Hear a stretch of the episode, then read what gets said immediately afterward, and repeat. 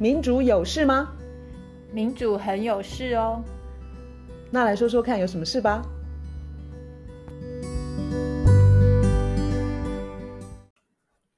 大家好，今天是二零二零年十月十六日。好，今天卢老师要带来一个他很熟悉的题目，就是新自由主义。大家不要听到主义就吓退了，来来来，赶快上场吧。其实我们从开播以来就讲一个东西，就是我们应该要跳脱旧的故事逻辑。是的，其实那个旧的故事它就有个名字，它就是叫做，在我来看啊，它就是叫做新自由主义。那新自由主义听起来有点恐怖，对不对？没有，就是听到主义就以为很难懂啊，然后老师一上课就要花至少一堂课这样子。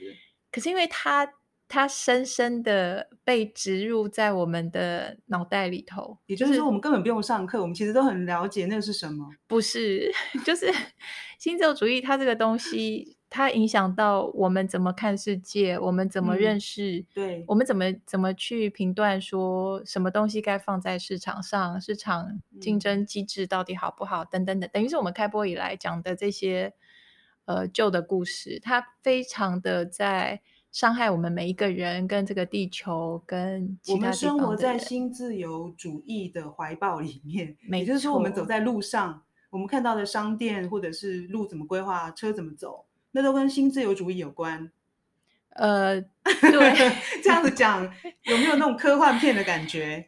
如果说我，我觉得那个讲到我们路怎么走，其实我们现在在在规划。我们的未来，我们的经济发展，包括最近我们常听到的这些什么全球产业链重组，然后台湾的位置是什么？其实这一切的一切都是在一个新自由主义的一种背后操弄的逻辑是新自由主义。对，那很快的，我先强调一下，新自由主义它通常是。呃，一个被当做一个负面的词，多半都是他的批评者在用这个词。既是一，既然又新又自由，真的都是负面的吗？哎，它的特点是它不新，而且也不自由。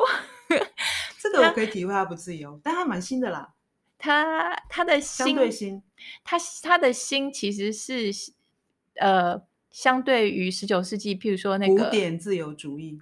是相对于那种极端放任的资本主义，嗯、因为极端放任的资本主义在十九世纪累积到一个贫富差距非常大，嗯、然后社会被扭曲变形、嗯、面目全非。对，然后穷人生活在悲惨线下，这样。对，然后到二十世纪初的两次世界大战都跟那个极端放任的资本主义有关。嗯，嗯，所以到二战以来的想要还想要一直。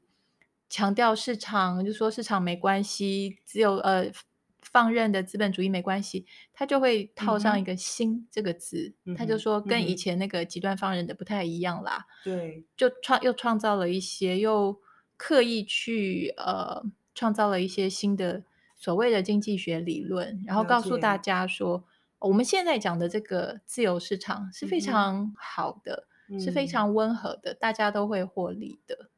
嗯，所以很简单的一句话讲说，新自由主义这个东西，它可以是说，就是一个以劫贫济富为目的的，嗯，一套假的经济学，其实也是政治思想。因为呃，我们上次有提到一个作者叫做张夏准，是，好像他在第一集的时候，对，对他拼命的想要去他，我现在在看他有一本书叫做《拼经济》这本书，嗯，他拼命想要告诉大家说。不要相信经济学专家，不要相信经济学学专家。他说，经济学是一个非常政治的事情。嗯，所以当经济学家说：“哦，以我专业的角度，嗯，非常科学的经济学，嗯、我要告诉你说，市场它就是公平，市场竞争就是我们应该做的。”张夏准说：“请不要相信。”他说：“你要先去想他背后的动机，你要知道这是一个非常政治的事情。”而且现在经济学他们都带着一个。科学的一个外貌啊，就是、光环，嗯，光环，嗯哼。然后就是从专家的角度，嗯、所以一般人就是你不懂嘛，你不懂经济嘛，对，而且就是好像看着国王的新衣一样，就说，哎，哎，不懂，好像也也不要太承认说自己就好像什么都不懂这样子，所以就任由那些所谓的专家主导这一这些逻辑。没错，嗯、那所以，嗯，我我来讲一下新自由主义，它刚刚已经讲了，它其实它背后的目的就是基本上用劫贫济富这个，嗯、我我们看到今天的世界，对贫富的差距，我们前几集有讲贫富的差距。到现在这个地步，我我相信应该没有人会去否认说，现在贫富差距是一个非常严重的问题。大概在在三十年吗？或者是差不多三十年的时间是加剧，就是那个差距是拉大的。对，它应该有些因素。对，贫富差距，我想要提醒大家注意一件事情，就是千万不要把它当做一个静态的事情。嗯哼，它不是说今天动态持续进行的意思。而且我所说的持续进行之外，我们今天在看贫富差距这件事情的时候，我说的那个动态是底端朝上面的一种重分配。嗯哼，嗯哼，我们讲过的像薪水冻涨、工时过长，然后劳保等等这方面，就是底端或是中层他们的努力的成果，不管他的想象力、创造力、劳力、时间各方面。投入之后创造出来的价值，对，一一很多很多都是被上头拿去，嗯哼，所以这是一个他的老板吗？他的老板，可是他的老板可能也有很多他的老板努力的成果，他的老板也没有就是得到百分之百。假如说是一个做个小生意的，或是一般中小企业，他可能也没有真正的得到他该。获得的报酬，在整个结构里面，它上面还有很多人要拿它的成果。对，所以我说的动态是一个去想象新自由主义它的实际的动态的一个效果是底端向上重分配。嗯哼，我们一直往上追追追追追，我们去追到顶端十趴好了，或是顶端一趴，或是到亚马逊的贝佐斯，或是微软的比尔盖茨，或是特斯拉的那个马斯克，嗯哼，或者是。就全球首富，或是每个国家的首富，不管一趴、十趴、几趴，他们为什么这么的富有？他们为什么留下了这么多？其实想一想，是底端的人，他们努力投入，不管是时间，或是劳力，或是想象力。你你想科技业多少的想象，就是他们的创造力，为什么这么多是跑到顶端？所以我要强调，新自由主义的底下，它造成这个贫富不均的。结果是必然，因为它的设计本身本身就是一个动态的，要从底端向上重分配的一个一个动态的一个体系。我可以换一个方式问问题吗？因为你刚刚举的例子其实都是一些新的新的该该说产业吗？就是新时代下创造出来的新的事业，所以很多人会解释说，他今天致富是因为他的创意呀、啊。他的新的时代的想法，但实际上那个是一部分，而而其实他他呃加速致富的理由，除了他有创意之外，其实还有其他的因素，像税制吗？或者是说税制？其其实今天顶端他会得到这么多财富在他的口袋，嗯嗯、就是有一个规则，有一个 rule 在那边。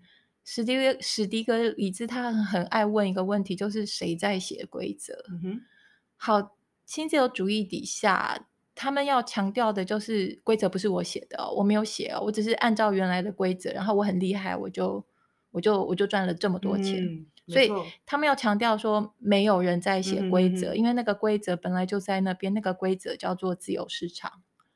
所以有点像你，你如果是底底端，你是。可怜的劳工，或者是被压榨的科技，什么新贵也好，我是一个拿走绝大多数这些成果的人，我会跟你讲说，不要怪我，因为那个规则在那边，哦、市场规则，市场决定，不是我决定。嗯、那你很努力，好，那我拿走了百分之九十，你留下百分之十，不要怪我，这个不是我规则，不是我写的，规则是市场写的。嗯，所以新自由主义它的。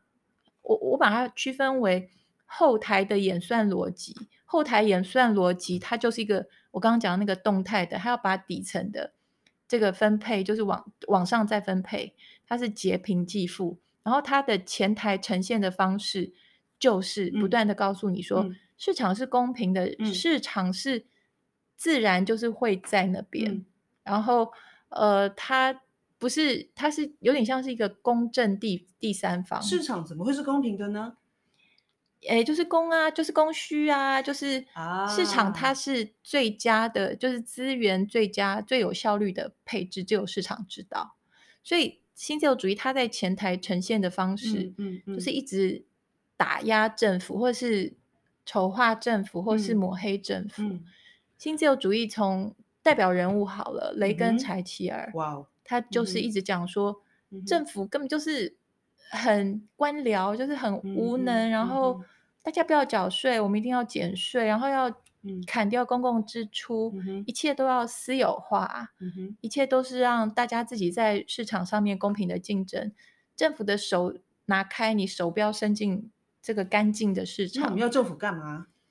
对他，他们会觉得政府唯一的呃功效就是去维持市场呃稳定运作。嗯嗯、除此之外，他们觉得。政府，你走开！政府，你不要管我们。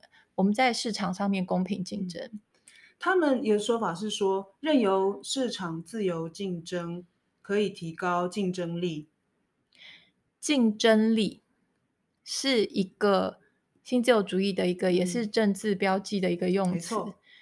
可是我们已经被洗脑，或是被教育，或是被嗯，怎么讲？被被被训练的，觉得。竞争这件事情是理所当然的。嗯，嗯，我们现在有有一本书叫做那个最近的书叫做《Competition is Killing Us》，嗯，就是什么东西都要竞争，最后是这地球真的玩完了。嗯，我们要去想的一个问题是，为什么 一件事情要用竞争来决定？嗯，嗯，他们自由新自由主义的这些精英，他会告诉你说。哦，因为资资源有限，所以要竞争，然后比较厉害的人就才能拿到这些资源。这个说法非常的奇怪。Oh. 这个说法它造成的后果就是所谓的竞争赢的人，嗯，他不断的拿，不断的拿，不断的拿，因为他一直赢，一直赢，一直赢。这个是一个非常人工创造出来的规则。然后这些一直赢、一直赢、一直赢的人，嗯，已经把整个地球。消耗的的差不多光了。其实，在我们不是用竞争，嗯、当人类不是用竞争这件事情在过日子的时候，嗯，大家是会共同互助互助，然后会知道要怎么样爱惜环境。如果人类社会不是呃由竞争法则主宰的话，人类应该会比较爱惜这个地球、这个环境。好，刚刚卢老师被电话打断，来来来，请继续接着 讲竞争。呃，所以重点就是新自由主义，它是一一群精英，是他先天条件上，他是在这个竞争的规则底下，就很容易赢的。了解。一群人，他把竞争这个规则，嗯，不断的加注在所有的场域上头。那有利于他们，让他们成为所谓上层阶阶级吧。对，那谈到竞争，这里头有两个问，至少有两个问题啦。第一个，所谓的市场的公平竞争，它有很大的问题，就是市场要真的能够像他们所描述的那个样子公平的运作，嗯，它的资讯要非常的对等。或是资讯要非常的透明，是这个条件几乎永远都不存在。这个也是史迪格里兹他最最常去讲的一个问题，嗯，而且不是达不到，是人为的、刻意的让他资讯不对等。就算不人为、不刻意，市场的透明本来就已经非常困难了。哦，那再加上人为的、嗯、故意的扭曲、扭曲，或是隐藏一些，嗯、我们在讲美猪的时候讲了很多这个这个问题。嗯哼，就市场它的资讯不对等这个问题是本身就非常严重。是，那新自由主义的精英，他不断的去假装说市场它是非常公平啊，然后市场万能，对，大家都是在平等的条件底下竞争，这个是完全错误的。第二个问题就是，当你不断的把所有的事情都放在市场上，然后要大家去自由竞争的时候，嗯哼，当我们在讲竞争的时候，就是有人赢也会有人输，嗯哼。那今天这个新自由主义的市场规则是赢者全拿，赢的人就是整盘拿去。嗯，好，那最大的问题就是，那输的人你打算把他们怎么办？我们同样都生活在这个地球上，那有人在这个制度下是有人落后，所以他们就所谓的输家，那怎么办呢？对，这个规则本身就不公平，而且用这套规则是一个没有必要的事情。嗯、我们可以大可以是用共享，然后共同维护、共同去爱护，嗯，整个地球或是一个社区，或是一个社会，或是一个国家，嗯、随便你怎么定义。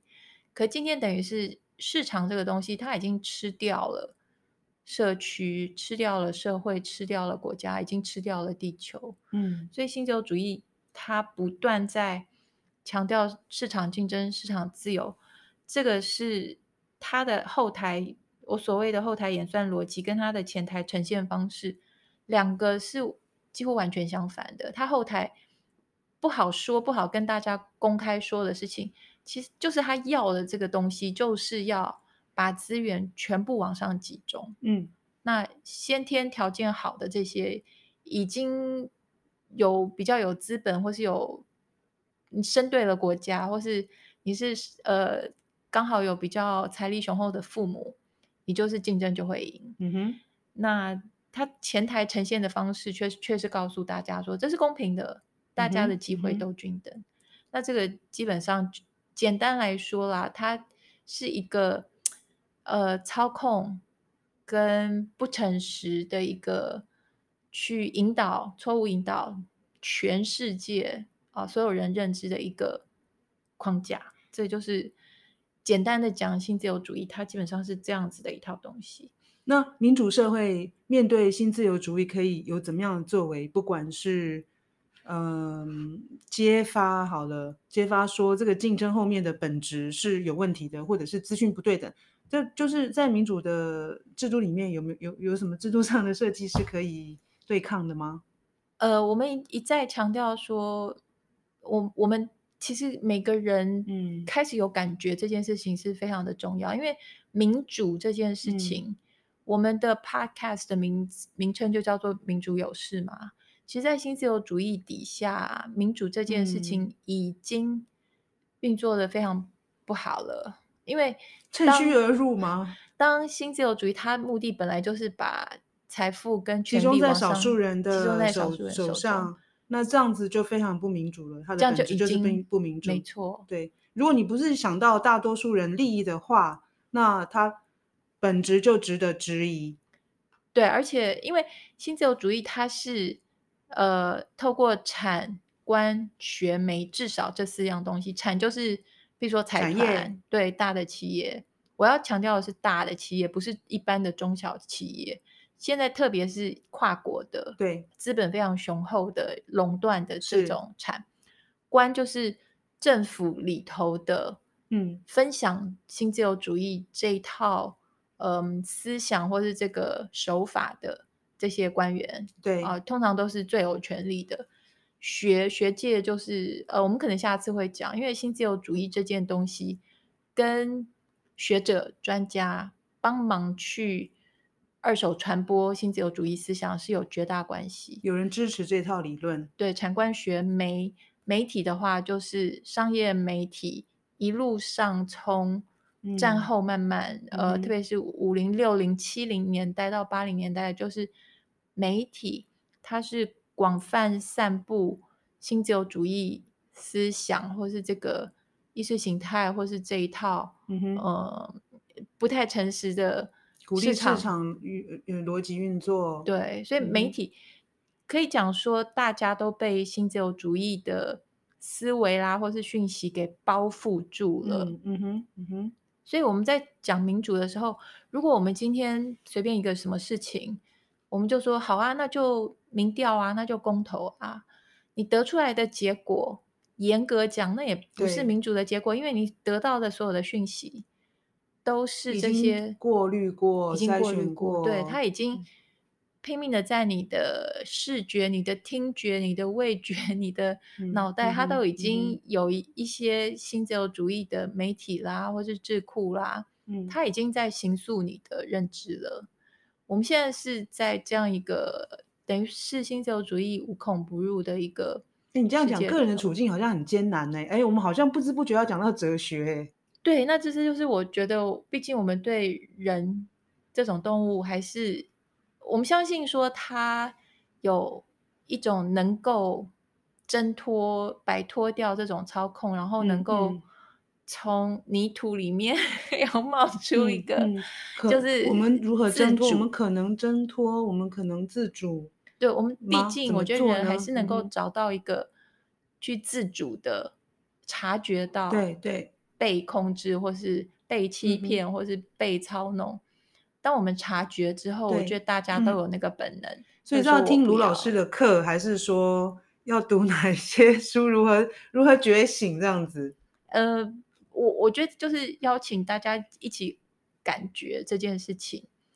嗯，对，一起写新的逻辑，对，一起写新的故事逻辑。嗯哼，我我们下次会特别着重说这些学者、专家、智库这方面跟新自由主义的关系。嗯哼，那我们今天这一集就到这边。好的，好，好，下次继续哦。好，拜拜，拜。